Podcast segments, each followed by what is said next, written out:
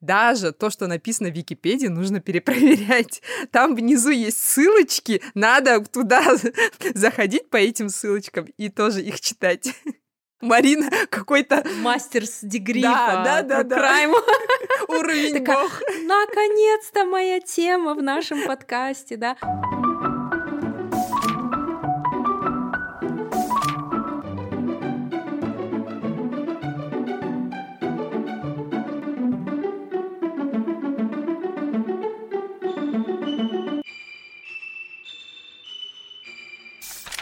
Всем привет! Это ваш любимый подкаст о книгах «Книгометр».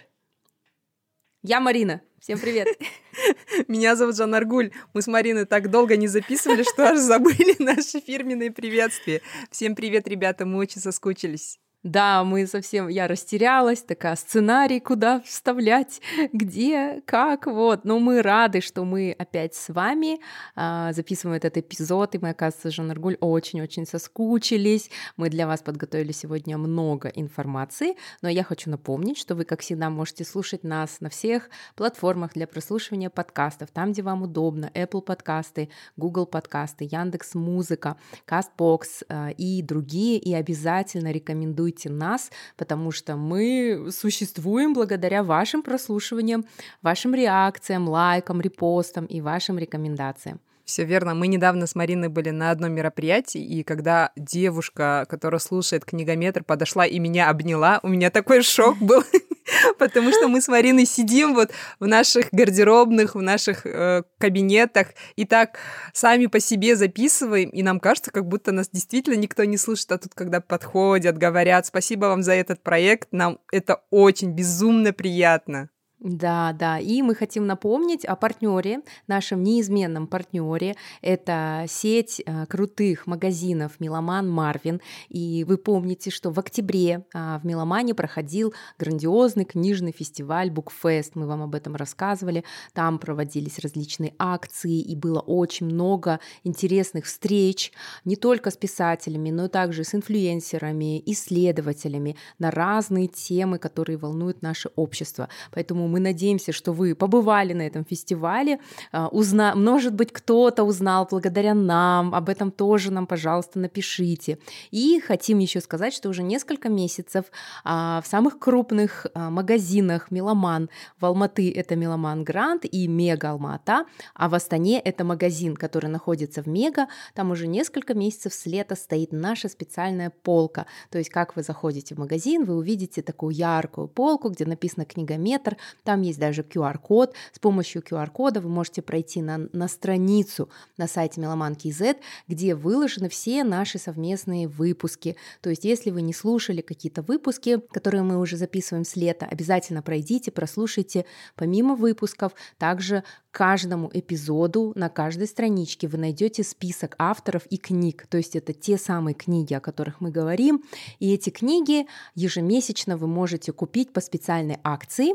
Выбираете две книги с нашей полки, а, говорите промокод книгометр 0722 на кассе и получаете третью книгу за 1 тенге. Либо вы можете сделать все это онлайн, как я говорила, проходите на сайт, ссылка будет а, в описании к этому эпизоду, проходите, слушайте, можете послушать наш подкаст, можете посмотреть, какие книги входят в подборку этого месяца, и, пожалуйста, выбирайте, вводите промокод, все э, диджитализовано, все очень удобно. Этот эпизод э, при партнерстве с Миломан будет очень необычным, настолько необычным, что мы с Мариной до этого это не делали.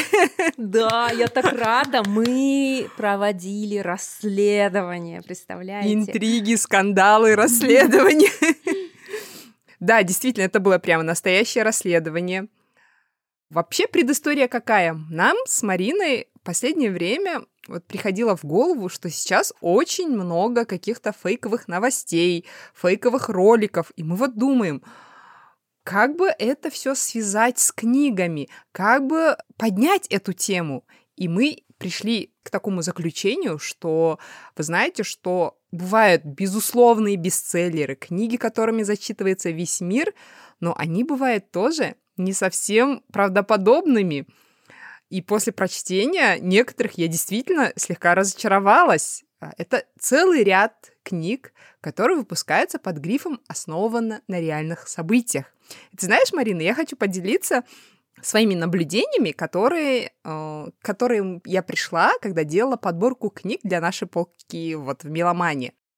Я заметила, что есть два вида книг, которые основаны на реальных событиях.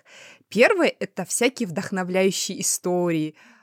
Обычно эта история рассказана от первого лица. Вот автор рассказывает, что он там что-то сделал, какой-то проявил героизм, я не знаю, это либо история выживания, где сам автор со всеми подробностями описывает свою жизнь, может быть, он совершил какое-то благородное дело или какое-то невероятное событие с ним произошло. И в такое событие вот невозможно не поверить. Это вот ты искренне сочувствуешь, ты переживаешь все, все, что пережил этот герой. И, ну, невозможно не поверить, да? А второй вид книг — это книги о страшных преступлениях. Обычно это истории каких-то маньяков, убийц серийных. И ты читаешь и думаешь, и тебе, знаешь, и страшно, противно, но, с другой стороны, очень интересно. Тебя охота вот, я не знаю, влезть в шкуру такого человека и понять, почему он это сделал. Тут уже наоборот, наверное, картина. Ты, наоборот, не можешь поверить в этой истории. Думаешь, неужели такие люди могут существовать? И думаешь, наверное, здесь что-то не то, это, наверное, приукрашено. Я вот задумалась, что такие книги, оказывается, пробуждают у нас очень сильные эмоции. Либо ты прям воодушевляешься, начинаешь верить в силу воли, либо наоборот, ты пугаешься, ты думаешь, какие зверства, что это за страшное. И я задумалась, может быть, это сделано нарочно? Может быть, нас хотят одурить? И несут ли вообще авторы вот таких книг какую-то ответственность? И мы сегодня откроем вам правду. Мы взяли для этого интервью у настоящей журналистки, и она нам расскажет, несут ли ответственность авторы таких книг, и как вообще отделить правда или вымысел. Для этого мы, вот Марина расскажет, какие мы расследования провели наши патроны видят видеоверсию. Я прям не зря надела очки, да, они у меня с нулевыми диоптриями для компьютера, но я в них выгляжу прям очень важно. Прямо вот сейчас вот буду вам вещать, да, про факт-чекинг. Итак, а, вы наверняка слышали слово факт-чекинг и fake news. Вообще фейк-ньюс — это словосочетание, фейковые новости стало словосочетанием года вот несколько лет назад, и в целом все мы помним эпидемию коронавируса, и даже вот события этого года, года, это вот война в Украине. Во время подготовки к подкасту мы тоже делаем факт-чекинг, то есть мы проверяем факты. И каждый из нас, да, человек, который пишет в интернете, да, несет ответственность за э, содержание э, той информации, которую мы говорим, произносим или пишем.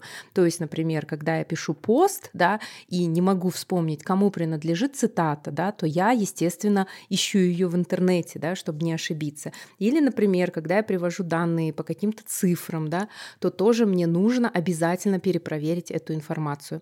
Вот, поэтому при подготовке к подкасту мы с Жанаргуль на самом деле, может быть, хочу нас похвалить, да, это, наверное, такая невидимая часть, мы проводим большую аналитическую работу, мы э, открываем много источников, э, читаем очень много статей, перепроверяем это, да, потому что, да, мы несем ответственность. Иногда, конечно, мы ошибаемся, и так как это не текст, а аудио, да, заменить иногда бывает сложно, но такое бывало довольно редко, да, мы, по-моему, всегда такие ответственные, если мы при переслушивании слышим какую-то ошибку, да, фактологическую, да, то мы перезаписываем эту часть, либо вырезаем. То есть поэтому практически у нас нет таких оговорок. И, конечно же, мы даем источники, да, то есть в последнее время мы стали прям очень-очень щепетильно к этому относиться, да, даже если мы одну фразу прочитали из какой-то статьи, мы всегда даем источник.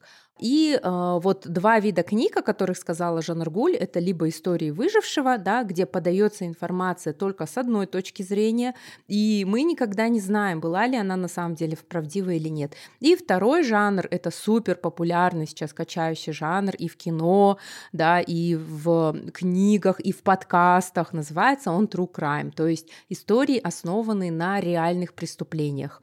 Вот. А мы сознательно сегодняшнюю тему не брали читали никакие нон-фикшн книги, а, никакие биографии, да, потому что биография, автобиография, точнее, это жанр абсолютно другой, это как раз-таки жанр, когда человек сам пишет, да, историю своей жизни. Ну, а биография — это уже когда кто-то пишет историю твоей жизни, и он должен опросить очень много источников. То есть э, одна из самых популярных биографий Стив Джобс Уолтера Айзексона, где Уолтер, если вы читали, опросил просто сотни людей, да, чтобы дать нам не однобокий взгляд на Стива Джобса, а очень много разных позиций.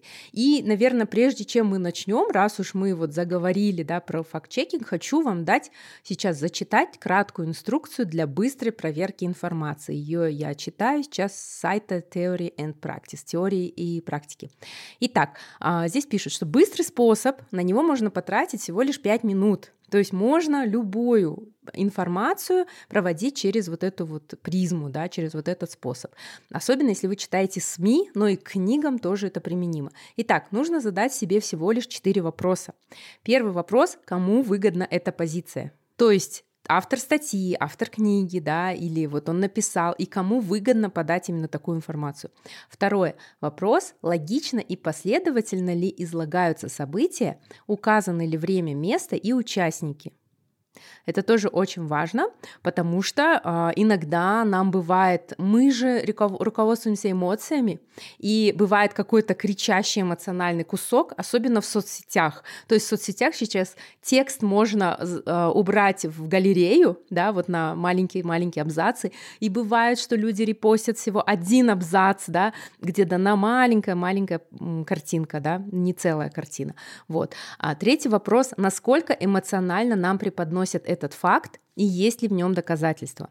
Ну, эмоции наши все. Конечно, увидев новость, что где-то, например, избили ребенка, да, или произошла какая-то драка, там водитель автобуса, да, побил кто-то на машине, мы, конечно, ну, в эмоциях, да, и мы не можем как бы всю картину увидеть, и наши эмоции бегут впереди нашего ума. И четвертый вопрос, есть ли ссылки на первоисточники? Вот. То есть а, первоисточник — это значит, что а, действительно, да, например, фотография, которая сделана, вам нужно докопаться до автора этой фотографии или видео. И еще один момент, то, что если вы видите какие-то события на видео или фото, то нужно удостовериться, да, что где источник, нужно удостовериться, когда и где это было сделано, то есть вы должны понять, что это действительно с этого события. Часто бывает в интернете, например, прошлогодние события, события, либо из другой страны, да. Я помню, когда говорили, в Алматы сошла сель, и скидывали в WhatsApp фотографию, оказывается, из с Кавказа, где ну, просто лилась вода по частному сектору и скидывали, как будто это у нас, например, да, вот, то есть вам нужно всегда найти первоисточник, и еще очень важно, если это фото документация или видео документация, чтобы оно было с разных ракурсов, то есть если только с одного ракурса, это довольно подозрительно, то есть обязательно там, например, упала комета, да, и нужно, чтобы ее со всех сторон и близко, и далеко сняли. Вот такие вот базовые принципы факт-чекинга, которые вам помогут стать более грамотными. Ну а дальше мы будем раскрывать эту тему и связывать с нашими любимыми книгами. Ты знаешь, и про факт-чекинг я, оказывается, вот прямо не читала, какие правила есть, что нужно сделать, но как-то интуитивно сделала то же самое для этих книг. Ты знаешь, я очень сильно волновалась, пока проверяла эти бестселлеры, потому что эти книги, некоторые были написаны в 60-е годы, и люди зачитываются вот до наших времен. И я подумала, я сейчас начну все это опровергать, э, мне нужно все это проверить. И я буквально посмотрела документальный фильм из э, Viasat History. У них, оказывается, есть целая серия документальных фильмов. Ребята, они разоблачают какие-то истории вот такие вот вдохновляющие, там, какой-нибудь побег из тюрьмы невероятный, они прямо разоблачают, там выступают эксперты, ученые. Я, пока смотрела, я была прямо удивлена, что какие, оказывается, работы проводятся. И еще есть э, на канале CBS выходит программа, называется «60 минут». Там тоже многие журналисты э, разоблачают разные истории, не только в книгах, э, которые, например, произошли например, какое-то мировое событие, и они полностью начинают раскладывать по полочкам почему такая новость вышла, и на самом деле что было, тоже очень интересно. И еще плюс, что я выяснила, даже то, что написано в Википедии, нужно перепроверять. Там внизу есть ссылочки, надо туда заходить по этим ссылочкам и тоже их читать.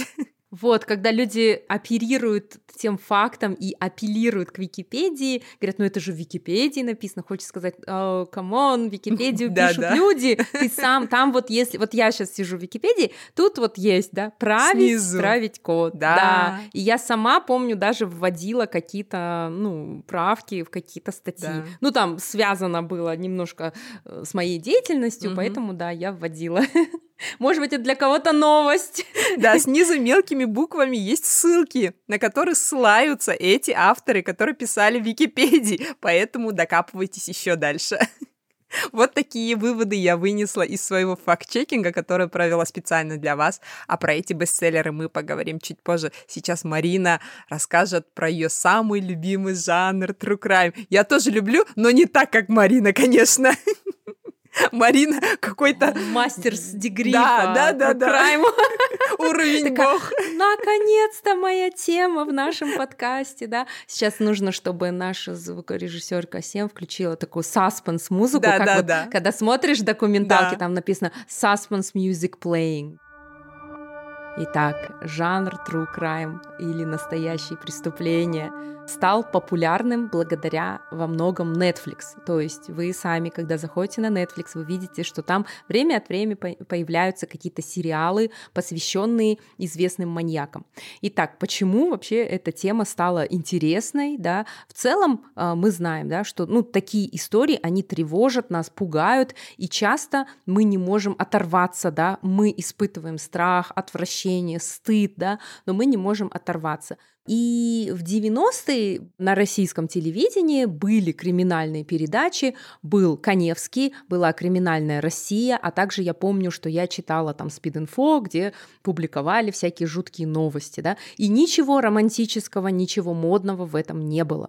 И я хочу больше сейчас рассказать про Сашу Сулим. Саша Сулим — это вообще моя героиня, я ее обожаю, она подкастерка, журналистка, она написала книгу также она снимала документальные фильмы. А, Саша Сулим а, родилась в Минске в 1987 году. Вот я сейчас читаю статью из Википедии, да. И Училась на журналистку, а также на факультете кино и телевидения. И так получилось, что сейчас Саша — это главный эксперт по маньякам, по русскоговорящим маньякам, да. То есть э, Саша несколько лет назад начала, э, не сказала бы расследовать, но писать, писать про ангарского маньяка. То есть ангарский маньяк Михаил Попков — это человек, который... Вот есть такой рейтинг серийных убийц, по всему миру. Боже мой, и такое есть. По количеству убитых людей, да? Ужас. И Попков на четвертом месте. Я боюсь спросить, кто на первом. Вот эту информацию я услышала в подкасте Куджи, а я доверяю Куджи, я доверяю Коняеву и Каргинову в том, что они надежные источники. Вот. А Саша Сулим была в гостях в подкасте Куджи, обязательно дам ссылку, прослушайте. Я вот перед записью только что на скорости 1,25 прослушала, получила большое удовольствие, потому что Саша Сулим замечательная. Михаил Попков убил 80 женщин начиная с 92 года, и его поймали в 2012 году. То есть, представьте, совсем-совсем недавно. То есть сколько, 20 лет, да, он ходил на свободе, и 10 лет э, им занималась оперативная группа. В целом истории про true crime можно разделить на несколько видов. Первые — это которые говорят про личность э, маньяка. Это фильмы, посвященные Теду Банди, например, известному американскому маньяку, или э, про Чарльза Мэнсона. И это тут происходит какая-то романтизация этих э, личностей. Они становятся суперзвездами, они становятся частью массовой культуры. В Америке особенно, да, благодаря вот всем этим фильмам, где их играют действительно харизматичные, красивые актеры, да. А, вот про русскоязычных маньяков. Такой романтизации нет, и слава богу, но все равно многие истории, фильмы, книги фокусируются на личности этого человека, и это плохо. Это на самом деле в этом нет ничего хорошего. Можем вспомнить а, одно из последних интервью Ксении Собчак с одним из маньяков, да, который держал, не хочу назвать его фамилию, да, который держал девочек а, у себя в подвале, и я не смотрела это интервью принципиально, потому что я считаю это неправильно человек не раскаивается, он отсидел, но он вообще не раскаивается, и он наслаждается этой славой, да, не нужно давать им эту славу.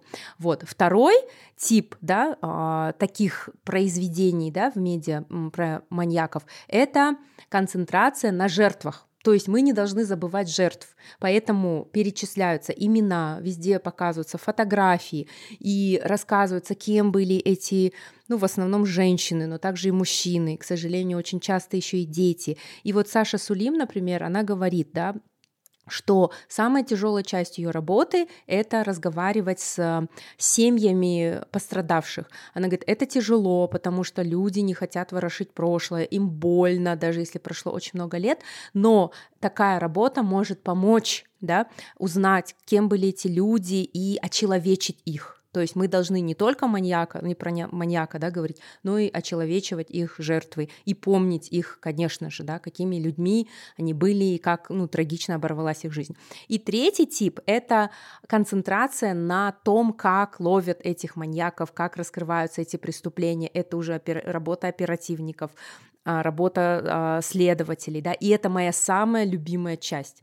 И вот Саша Сулим выпустила книгу «Безлюдное место». Эта книга абсолютно непопулярная, и я, в принципе, понимаю, почему. Это тяжелая тема, не все хотят в нее погружаться. И знаешь, Жанаргуль, даже вот когда ты слушаешь подкаст или смотришь фильм, особенно художественный, оно как будто где-то какое-то далекое. Но книга это тебя отрезляет и просто вот в реальность, потому что это все написано, да, и ты можешь перечитать, и ты у тебя воображение играет, и ты знаешь, что это правда. Наверное, самое страшное в этих историях то, что это действительно правда.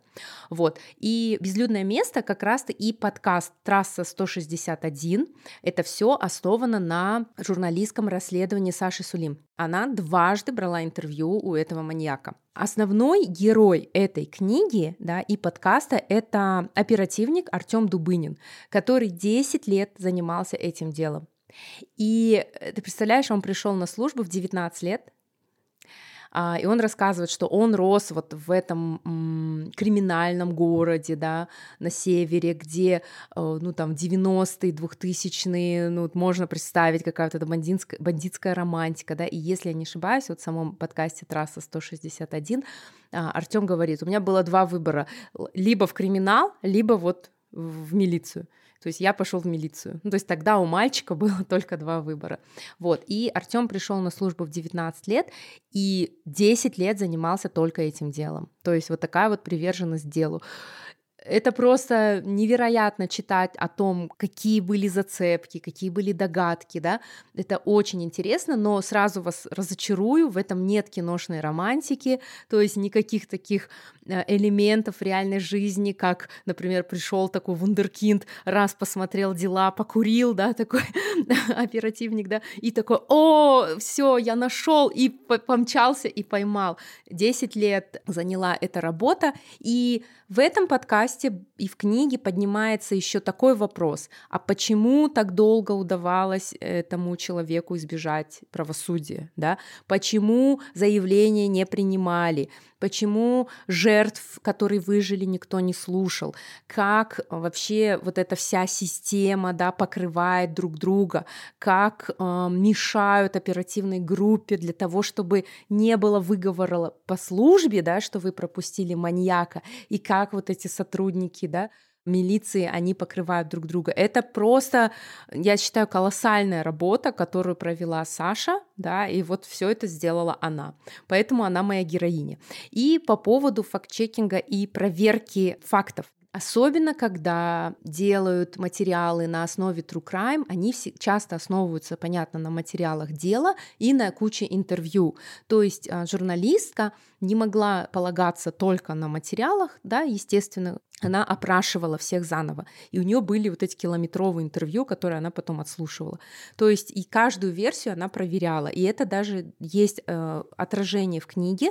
То есть Саша, например, пишет, он был таким человеком, да, но по словам там такого-то соседа он был совсем другим, а по словам одноклассниц он был таким-то, да. То есть это нужно все перепроверять. Или, например, иногда бывает расхождение, да, и она говорит, по, по версии там жены он пошел туда-то, а по версии версии, например, мамы, он делал то-то. Поэтому вот нужно очень много точек зрения. Вот. И обязательно, конечно же, а, журналисты отправились туда, на место событий. То есть нужно быть в гуще событий, нужно опросить как можно больше людей, которые взаимодействовали. Ну, например, а, жена и дочка этого маньяка не дали интервью, отказались. И их точку зрения мы не видим. Вот. Но всегда желательно, чтобы в материале, в книге да, или в статье присутствовали обе точки зрения. Потому что если только одна, значит, она будет нас убеждать в этом. Да? Поэтому очень много должно быть опрошено людей, очень много разных фактов. Есть, конечно, очень много книг про True Crime. Я, наверное, больше не по книгам, а по подкастам. В очередной раз скажу, что один из моих любимых подкастов — это «У холмов есть подкаст» а, и «Трасса 161». Ее можно слушать только в Яндекс Музыке по подписке. Если у вас слабые нервы, не нужно, не слушайте, вам оно не надо, но если вы интересуетесь вообще расследованиями, да, и тем, как это все происходит, любите детективы, триллеры, то, конечно же, послушайте. Я еще начала смотреть сериал на Netflix «Дамер». Я так не хотела его смотреть, но я начала, и там идет вот эта история, давайте поймем, каким человеком он был, а может быть у него в детстве, а может на него папа там накричал, и тогда он стал убийцей, да. Я считаю, мое личное мнение, нет никаких оправданий, да, никакого оправдания, и да, возможно, у этих людей что-то произошло, но как бы это не оправдание тем действиям, которые они совершали. Еще мне понравилось, что в этом сериале показывают, вот как ты говорила, как у Саши Сулим показывала, со стороны следователей, почему следствие тоже так долго, его же тоже долго не могли поймать, и вот этот сериал еще показывает, какие бывают трудности. Вот тоже жертвам не верили, соседки не верили, которая каждый раз звонила, там вызывала. И там хорошо показывает, что показания белого парня всегда стоит выше, да. чем показания эм, иммигрантов или там чернокожих и так да. далее. И тем более, если и женщин. человек гей или женщина еще ниже оказывается вот доверие показаниям таких людей. Еще из рекомендаций, раз уж мы заговорили про True Crime, я теперь не остановлюсь так просто, не отдам микрофон. А, я бы хотела посоветовать замечательный сериал «Охотники за разумом» или «Майндхантер». Он есть на Netflix, Вышел, к сожалению, только один сезон. Большой популярности сериал не обрел, поэтому его не продолжили. Но это такое умное интеллектуальное, да, что-то, что верно, можете да. посмотреть на ночь. Это не, там не будет кровищи, там не будет какой-то расчлененки, там не будет угу. ужасающих подробностей. Там как раз работа, вот обычная, ФБР, рутинная, да, работа. Рутина, да, и чаще всего вот работа оперативников, да, следователей, это вот эта рутина, проверить факты, занести в табличку, да, э, собрать группу. Это очень далеко от того, что нам показывали обычно в кино. В подборке к этому эпизоду будут книги, вот как раз-таки о жизни которого снимался вот э, сериал «Охотник за разумом». Это Джеймс Дуглас, реально существующий человек, который специализируется именно на серийных э, убийствах, на серийных э, преступлениях и профайлер, да, как это называется. Вот Три, по-моему, книги мы в подборку включили, если вам будет интересна эта история. Да, а сейчас э, мы хотим дать слово нашей подруге, нашей коллеге по цеху, также подкастерке и журналистке Алиме Пардашевой. Она расскажет нам о том, стоит ли верить книгам, э, на которых написано «основано на реальных событиях», и как можно проверить книги и другую информацию. Всем привет! Меня зовут Алима Бардашева, я журналист, редактор, бывший фактчекер из factcheck.kz, и сейчас я курирую сообщество фактчекеров в сервисе Яндекс.Кью. Почему важна медиаграмотность? Если говорить в контексте книг, то, конечно же, медиакритичный человек, человек в целом с развитым критическим мышлением, он очень избирательно подходит к выбору книг, то есть он умеет отличать качественные книги от откровенной макулатуры, он не покупает книги от каких-то непонятных блогеров. Ну, даже очень простое сравнение, как я бы выбирала книги, да, что если у меня будет выбор а, изучить что-то по Инстаграм и будет стоять Митрошина условная со своей книгой про продвижение в Инстаграме, и будет какая-то книга от а, Цукерберга, да. И в этом плане человек медиаграмотный, скорее всего, выберет книгу Цукерберга, поскольку очень важно читать книги от исследователей, либо от людей, которые так или иначе вплотную связаны с темой. Да? Человек, который проработал, более того, основал эту компанию, а, он будет иметь больше достоверных данных, чем человек, который где-то косвенно связан с тем, о чем он пишет. Вот как-то так.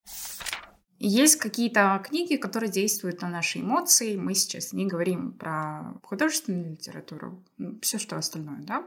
И есть книги, которые заставляют работать мозг. Там очень много ссылок, там очень много данных, там очень много утверждений, которые нужно переваривать, да, как пищу, как сельдерей, там, любую зелень. А есть вот какой-то э, шлак, который мы можем потреблять как бургеры, я не знаю, донер. Мне кажется, э, сравнение очень прикольное в расчете на то, что человек с развитым критическим мышлением всегда практически будет выбирать сельдерей, поскольку любые знания — это пища для мозга, и то, насколько цинично, критично и скептично человек будет относиться к тому, что он читает, это многое говорит о том, насколько человек медиаграмотен с книгами, которые основаны на реальных событиях, есть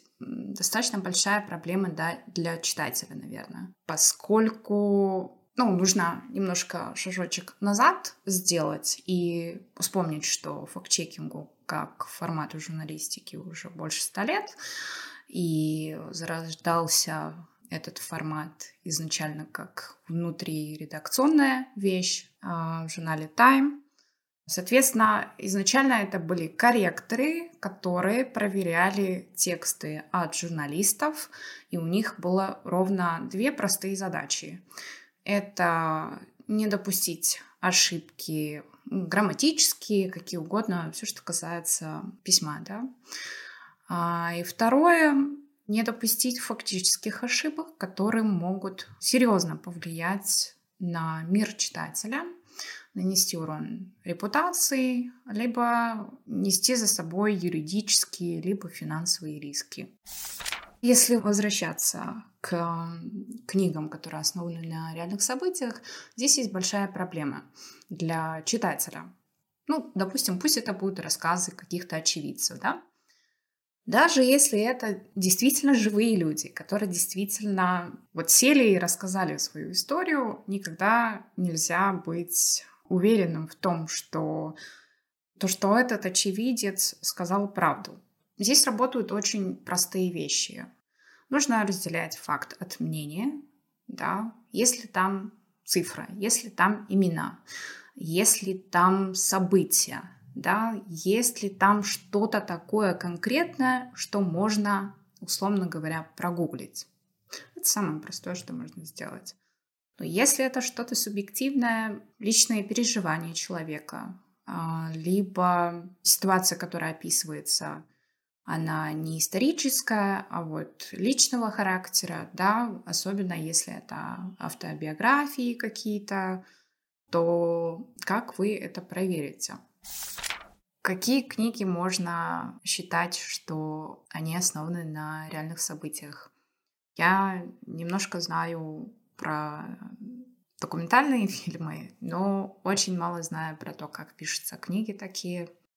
Э, исходя из того, чем я владею, могу сказать, что если автор претендует, что его книга основана на реальных событиях, да и вообще какие-то такие э, серьезные работы, они обычно проходят факт-чекинг э, через штатного корректора, либо штатного факт-чекера в издательстве. То есть есть специальный человек, который не только на предмет каких-то ошибок опечаток проверяет, да, но и разбирает фактуру вместе с автором. Но как, проблема как раз таки в том, что сейчас любой человек может написать книгу и, я не знаю, даже назвать самая правдивая история про январские события. Может ли он свою книгу так назвать? Да, кто ему запрещает? Никто ему не будет запрещать. Очень много книг в целом а, и очень много амбициозных авторов, которые не стесняются в выражениях. Про следующие книги, наверное, слышали очень много людей. Я думаю, что нет людей, которые не читали их. Эти книги находятся в списке бестселлеров очень много лет, этими историями зачитываются, восторгаются авторы, что авторы этих книг совершили что-то невероятное, даже в самых экзотических странах, в невообразимых ситуациях, и они справились. Все эти истории — это истории стойкости, духа, храбрости, добродетели. Но так ли все это было на самом деле? Это уже совсем другой вопрос. Так, первая книга, которая попала на разоблачение, да, это книга Мотылёк. Прожарка, прожарка. Да, да, да, это прожарка. Да. Это книга Мотылёк Анри Шарьера. Эта книга, представляешь, Марина, держится в бестселлерах с 1969 года. Его экранизировали дважды, перевели на сотни языков, проданы миллионы экземпляров. Анри Шарьер, сам автор, был э, осужден за убийство и приговорен к пожизненному заключению и плюс к 10 годам каторжных работ. Он француз. В эти годы э, все колонии, где проводились каторжные работы, находились во французской Гвиане. Там несколько колоний. И вот в книге «Мотылек» он описывает 14 лет своей жизни, когда он попал на эти каторжные работы и пытался убежать из этих колоний. То есть он устраивал побег 9 раз. И каждый побег он попадал в невероятные истории. После одного его побега его приутили индейское племя, где он женился, и у него родились двое детей. Он описывает это племя, где он был. Затем его поймали и сослали в знаменитый чертов остров. Остров дьявола называется. Это считается самым таким страшным местом, откуда невозможно убежать. Там залив с акулами, очень тяжелая жизнь. И туда ссылают самых таких отъявленных преступников. И он оттуда смог сбежать на мешках, наполненных кокосами, и доплыл до Венесуэлы. Книга очень насыщенная событиями, там диалогов, не знаю, 20%, наверное. Остальные 80% — это действия. Он описывает тюрьму, какие страшные условия жизни, его работу, о себе, как он заступался за своих сокамерников, эм, как он вот, как всякая тюрьма, там есть определенные иерархия, как он пытался вписаться туда. И читая, ты невольно восхищаешься его стойкостью, его духом, его силой воли. И тут 2005 году объявляется некто Шарль Брумье и говорит, что это его история жизни, что у него есть наколка мотылек на груди, и это он сидел там, и он устраивал побеги. Но Анри Шарир тоже сидел вместе с ним на этой колонии, но он был паинькой. Он весь свой срок драил туалеты. И тут общественность думает, как, и начинает проверять. Э, в записях тюрьмы действительно значится Анри Шарьер, но там нет записи побегов. Но и Шарль Брумье там тоже есть, и он действительно совершал побеги. И, и вы знаете, по этой истории вышел целый документальный фильм, вот как раз-таки VS от History, называется «Разоблачение вдохновляющих историй», где ряд специалистов прямо разложили все факты по полочкам и установили, что, оказывается, история вот этого мотылька Андри Шарьера — это смесь фактов из нескольких, из жизни нескольких арестантов, что Андрей Шарьер не совсем был честен, назвав свою книгу автобиографичной. На самом деле никаких записей о его побеге не было. Ну и, конечно, остальное все тоже вызывает вопрос, действительно ли он был, он попал в это индейское племя, действительно ли у него были такие приключения.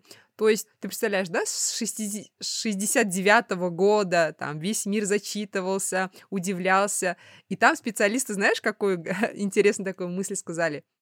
До 2000 года никто не проверял, потому что в то время, говорит, не было никакого гугла, никаких источников. Там было, кто первый скажет, то его слово действительно все верили, а как, пока не выйдет обратное чье-то мнение. То есть все, что написано в то время, это все из ненадежных рассказчиков. И, и все они говорят, как хорошо, что в наше время можно каждое слово проверить. И... Но, к сожалению, не все люди этим пользуются. И один специалист говорит, я удивлен, почему столько фейк-ньюсов, когда вы можете каждое слово проверить? Так что книга достойна чтения, я ничего не говорю, но подумайте, прежде чем поверить во все истории Андре Шарьера. Итак, Следующая книга. Для опровержения следующей книги в ответ была написана даже целая другая книга Марина.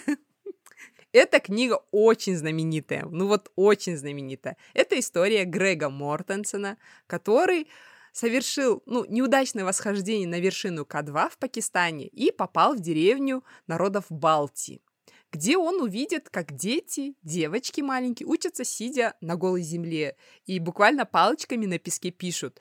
И он говорит, что это увиденное сильно потрясло его, и он пообещал этим детям, что он им построит школу.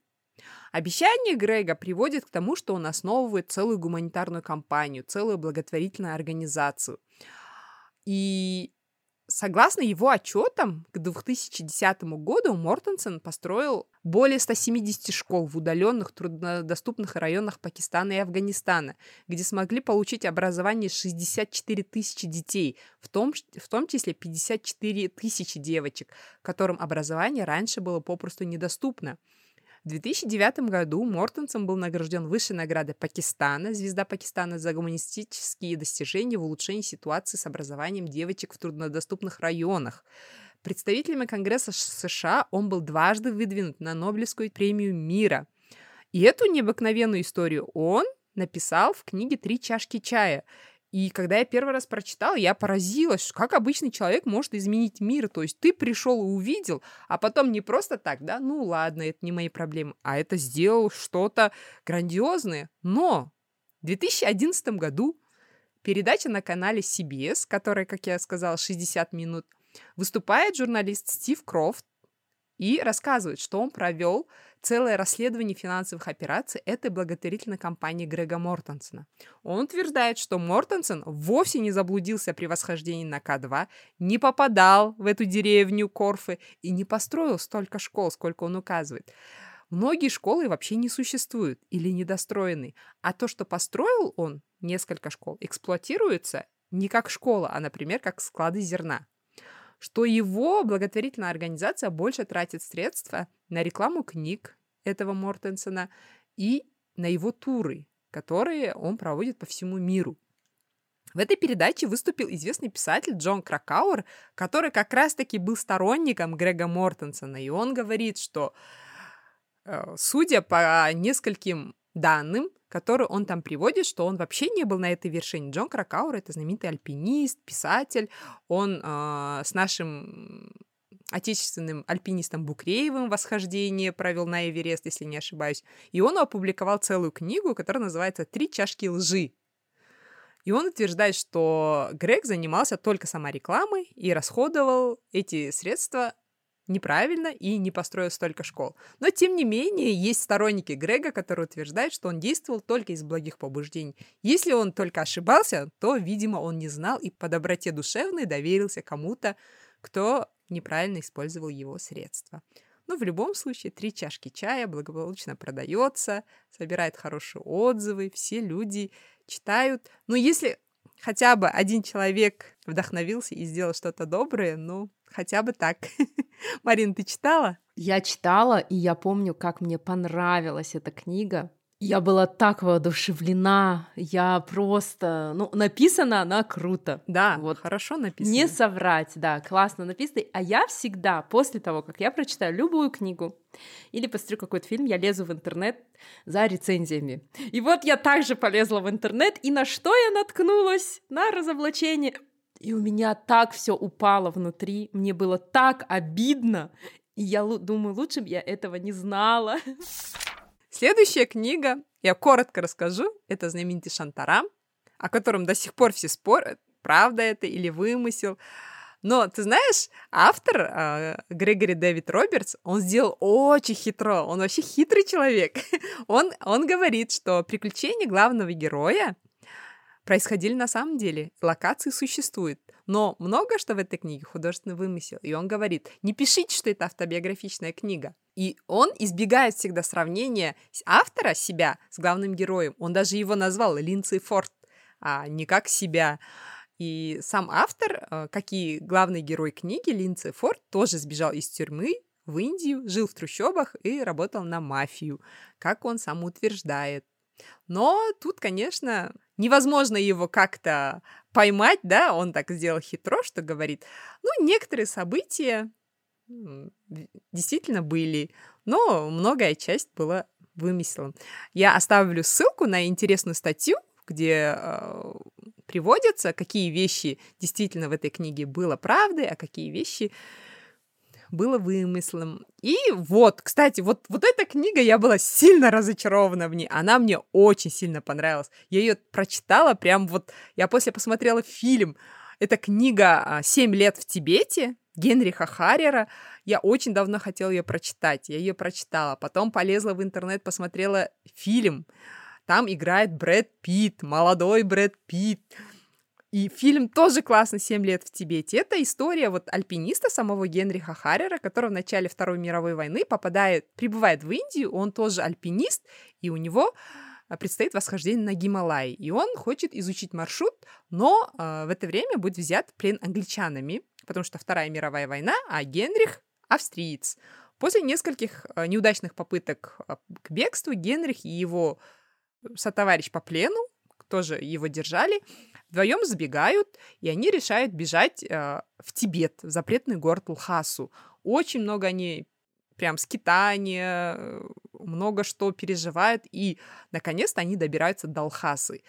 До них никакой иностранец не мог э, вообще зайти, это был запретный город.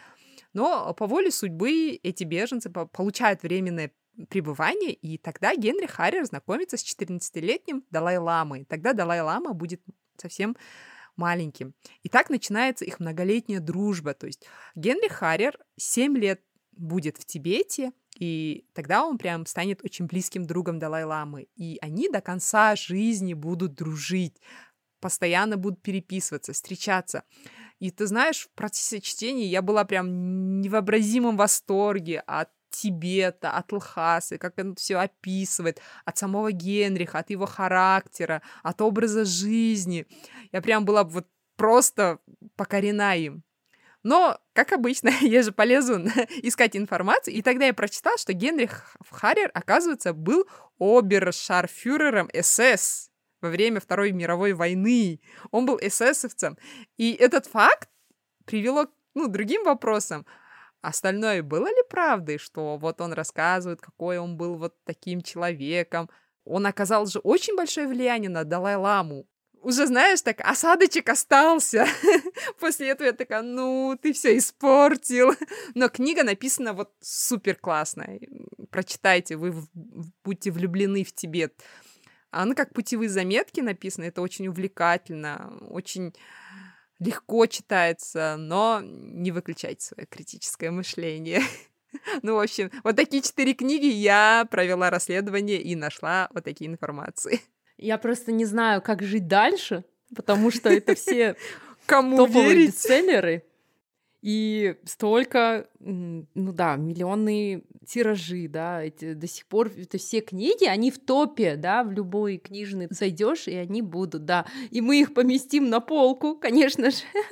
Это не умаляет ну, вот, качество написания книги. Они очень увлекательные. Недаром им зачитываются столько людей. Они вызывают очень сильные эмоции в тебе.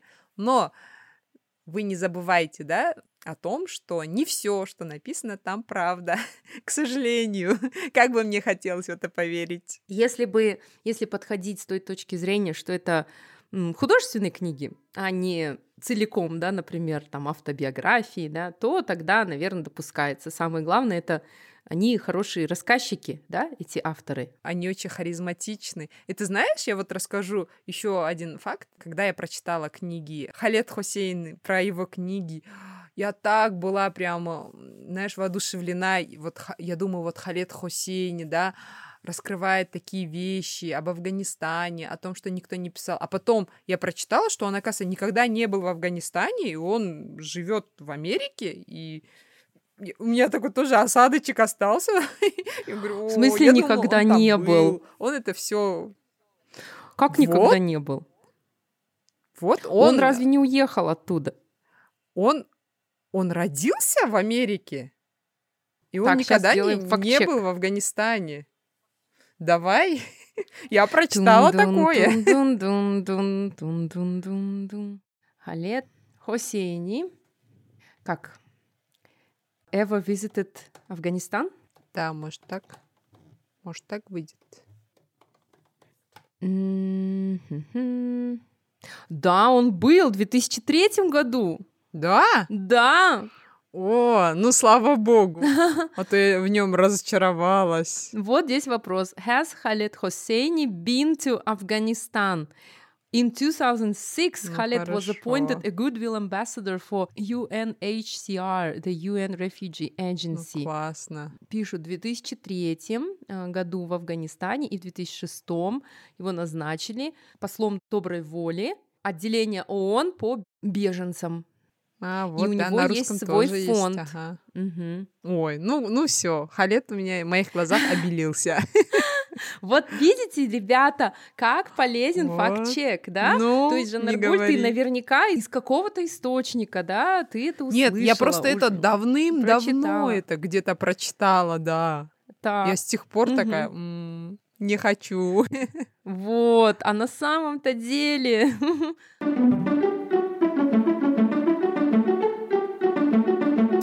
Ну, а я хочу рассказать вам еще про две книги. Наверняка вы тоже про них знаете. И интрига, интрига, правда или ложь вы узнаете, дослушав этот эпизод. Итак, первая книга Джанет Волс «Замок из стекла». Это нашумевшая книга, примерно 2014-2015 год, а, издательство Бомбора, и у них есть серия книг True Story, как раз-таки вот основанные на реальных событиях. Это книга о девочке, а, которая рассказывает о своем детстве и взрослении в многодетной и необычной семье, в которой практиковались весьма шокирующие методы воспитания. Я читала эту книгу очень давно.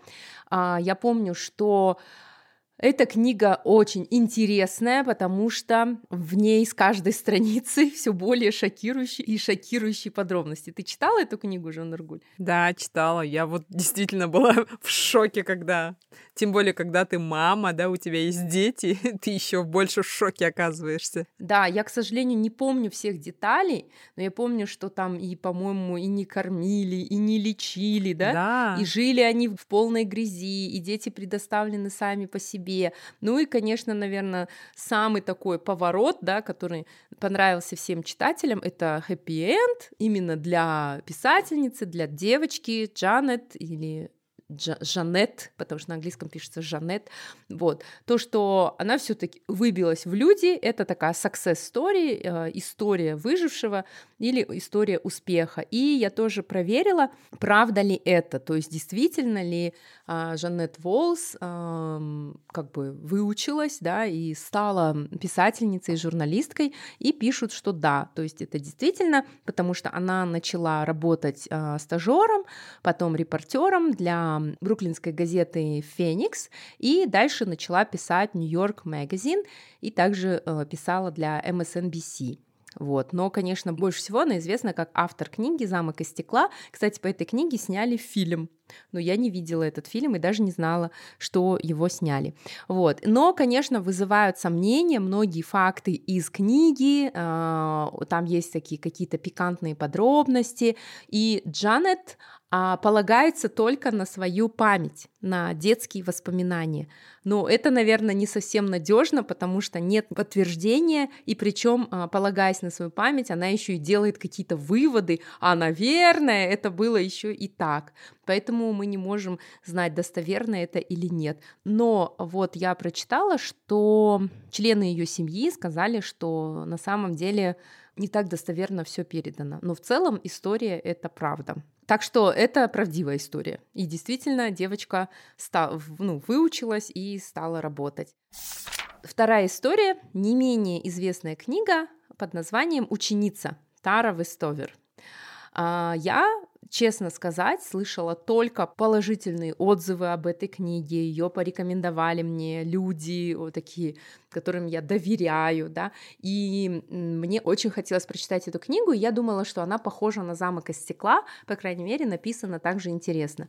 Но мне не понравилась эта книга именно по стилю написания, я ее в итоге не дочитала, то ли продала, то ли отдала кому-то. Она очень красивая, она нашумевшая. Многие говорят, что эта книга чуть ли не изменила их жизнь. На английском она называется Educated. Но в этой книге я вот читала только детство. Тара Вестовер а, также жила в многодетной семье, в семье мормонов. Это религия, а, преимущественно в штате Юта, а, в США, и они отличаются очень строгими законами. У них собственная религия, собственные а, знания, ну, как знания, правила, которым они следуют. Но именно семья Тары была даже по меркам мормонов была очень жесткой, если не сказать трэшовой, да. А папа Тары боялся преследования властей, он ждал конца света, он готовил бункер, он не доверял медицине официальной, школе, и у Тары до 9 лет даже не было свидетельств рождении, то есть э, официально ребенка не существовало, человека не существовало. И Тара рассказывает очень много, вот э, базируясь на своих детских воспоминаниях о том, как они жили, как они собирали металлолом, потому что папа считал, что к концу света нужен металлолом. И вот единственным человеком, кто... А, мама была знахаркой, она была, лечила других женщин, и чуть ли не повитухой была, и лечила, как раз-таки вот прикладывала подорожник всякими травками. То есть, если дети болели, никто их не отвозил в больницу. Так вот они жили. И э, семья Тары, именно родители, были против образования. То есть, когда девочка сказала, что она все-таки хочет учиться, хочет пойти в школу, э, отец называл это происками сатаны, то есть э, вообще они это не поддерживали. В итоге э, кто помог, это была бабушка, которая иногда приезжала, и она как бы зародила да, в Таре вот эту вот а, интерес к учебе, и девочка начала заниматься сама. То есть она сама занималась, она действительно поставила себе цель стать образованной, получить высшее образование. И, как мы знаем, она достигла. Более того, девочка не просто получила образование, она стала еще и так профессором профессором Кембриджа. И вот есть статья, как дочь фанатика Мормона из Айдахо стала профессор Кембриджа и любимой писательницей Гейтса и Обамы. Это правдивая история, то есть это все действительно случилось. Тара больше не общается со своей семьей, потому что семья ее прокляла и сказала, что это происки сатаны, что ну, дочь оболгала их, вытащила грязное белье, поэтому Тара с ними не общается. И касательно а, проверки фактов, их тоже невозможно проверить. И сама Тара пишет даже в самой книге, что меня сильно отвлекало, это то, что она писала, ну, кажется, это было так, вроде бы я вот помню, или там, а, нет, она даже говорит, я этого не помню, но мне брат сказал, что мы вот туда-то ходили, и это очень сильно отвлекает, потому что, ну, я уже не верила повествованию, и дальше я уже читать не могла. Вот, вот. И еще я хочу сказать про такой термин как ошибка выжившего. А, он объединяет вообще в целом все эти книги, о которых мы рассказали, а, вот и что там «Семь лет в Тибете», да, и «Мотылек», и «Три чашки чая», «Ученица замок из стекла». Это все ошибка выжившего. Один из примеров ошибки выжившего, помимо той самой, того самого примера про самолеты, который вы можете сами погуглить, это вам домашнее задание, но пример, который мне больше нравится, это дельфины-спасатели. То есть есть а, такое суждение, что дельфины спасают тонущих людей, потому что неоднократно заметили о том, что дельфины толкали человека в сторону берега. Вот. И на основе этого факта люди считают дельфинов добрыми и что они спасают других. Но на самом деле дельфин, если утыкается, ну как бы натыкается да, на получается какой-то предмет, а именно тело человека, да, то ему интересно просто толкать его вперед. И ты представляешь, в, одни, в одной половине случаев это происходит в сторону берега, а в другой половине случаев это происходит от берега. И, но истории тех людей, которых дельфин толкал вглубь и которые в итоге утонули, мы не узнаем. И это и есть а, ошибка выжившего. Мы знаем только истории успеха, единиц, но мы не знаем всех историй. То есть, вот как говорится, на Титанике, да, э, тоже один пример, говорят, тот, кто молился на Титанике, тот выжил, а те, кто умерли, они разве не молились? Мы этого никогда не узнаем, потому что они нам не расскажут. Они тоже хорошо молились, но они в итоге умерли.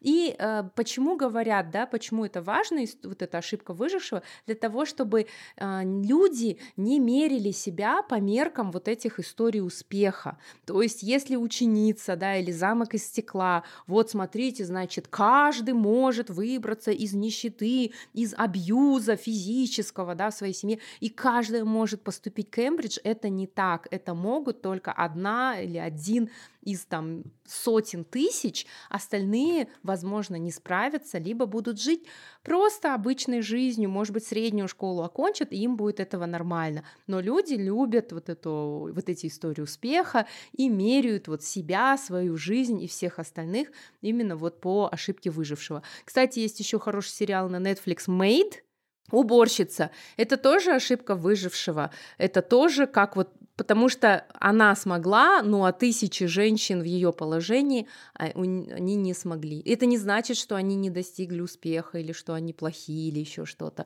Просто это и есть жизнь. Кстати, на эту тему есть тоже классный подкаст. Я тоже, если найду, а, кину ссылку. Подкаст э, «Психология на дожде», и там психолог разбирает весь эпизод, вот эту самую ошибку выжившего. Знаешь, прям хорошо отправляет мозги.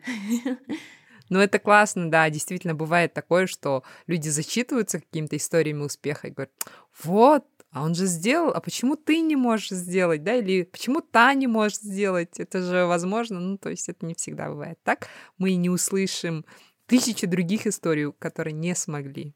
Вот так, уф, какой у нас такой плотный эпизод, слушай. Столько всего. Все, что мы месяц копили, все факты выудили из своей головы. Да, все выплеснули. Поэтому он, я боюсь представить, сколько времени займет этот эпизод. Поэтому не будем тянуть и, наверное, начнем прощаться с вами.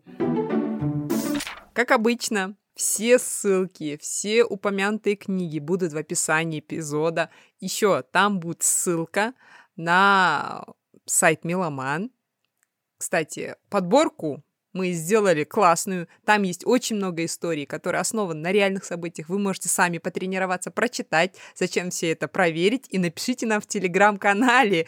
Может, вы что-то тоже найдете. Нам будет это очень интересно прочитать. Может быть, какими-то книгами мы тоже будем потом огорчаться или наоборот радоваться. О, это действительно оказывается правда. Так что будем ждать. Акция на нашу подборку продолжится. Две книги покупайте и одну в подарок. Это касается и онлайн-магазина, и офлайн магазинах в трех. Это в Алматы, в Мега Алмата и в Гранд Миломан, который самый большой на, по улице Гоголя. И в Астане в Мега Силквей тоже э, в магазине Меломан будет наша подборка специально для этого выпуска. Все, всем пока, друзья, читайте хорошие книги и проверяйте их на соответствие фактов. Развивайте свое критическое мышление. Всем пока. Пока.